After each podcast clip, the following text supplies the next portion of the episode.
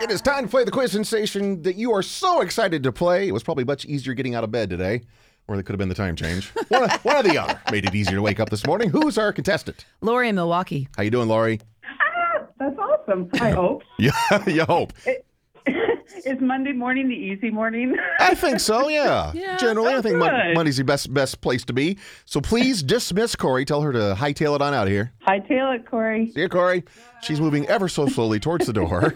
Once she closes that door, Completely understand. When she's on the other side, we're going to give you 40 seconds to answer up to five questions. If you get stumped, just say pass.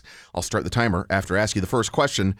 Number one, who was the American pop artist who became famous in the 1960s for painting iconic American objects such as Campbell soup cans? oh, totally pass. Okay.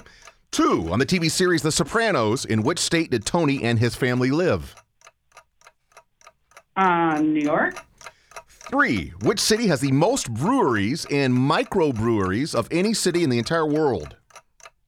Uh, Portland. Four, Mr. Pibb was a soda created by the Coca Cola Company to compete directly with what other similar flavored soft drink? Oh, um, oh gosh.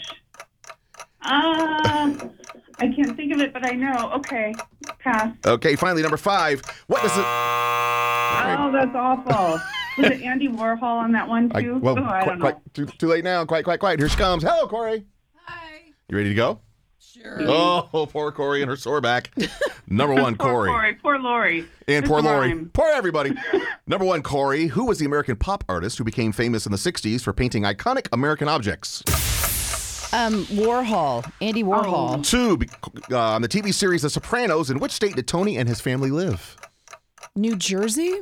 Three, which city has mo- the most breweries and microbreweries of any city in the world? I will guess here. Four, Mr. Pibb was created to compete with what other similar flavored soft drink? Dr. Pepper. And finally, what does an NFL referee do to signify a touchdown? Uh, hands in the air. Both hands in the air. All right, just in time. All right, let's check the score and see how everybody did, shall we? Okay. All all right, Laura, you just stand by. Uh, the American pop artist who became famous in the 60s for painting iconic American objects was Andy Warhol. You got it right, Corey. Yay. No answer. Good job, for, Corey. No answer from Lori. Thanks, On the Lori. TV series The Sopranos, The Sopranos, Tony and family lived in New Jersey. Corey got it right. Okay. Lori missed that one. The city with the Never most mind. breweries of any city in the world is Portland, Oregon. You both got that right. The score is three to one. Mr. Pibb was created to compete with Dr. Pepper, of course. Mm-hmm. Corey, you got that right.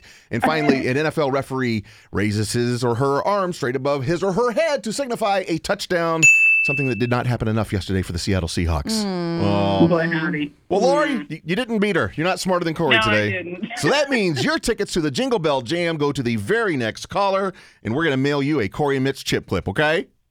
Okay. Thank you so much. So give us a call, 503 733 5465, if you would like Lori's tickets to our Jingle Bell Jam. She's rather chatty today, huh?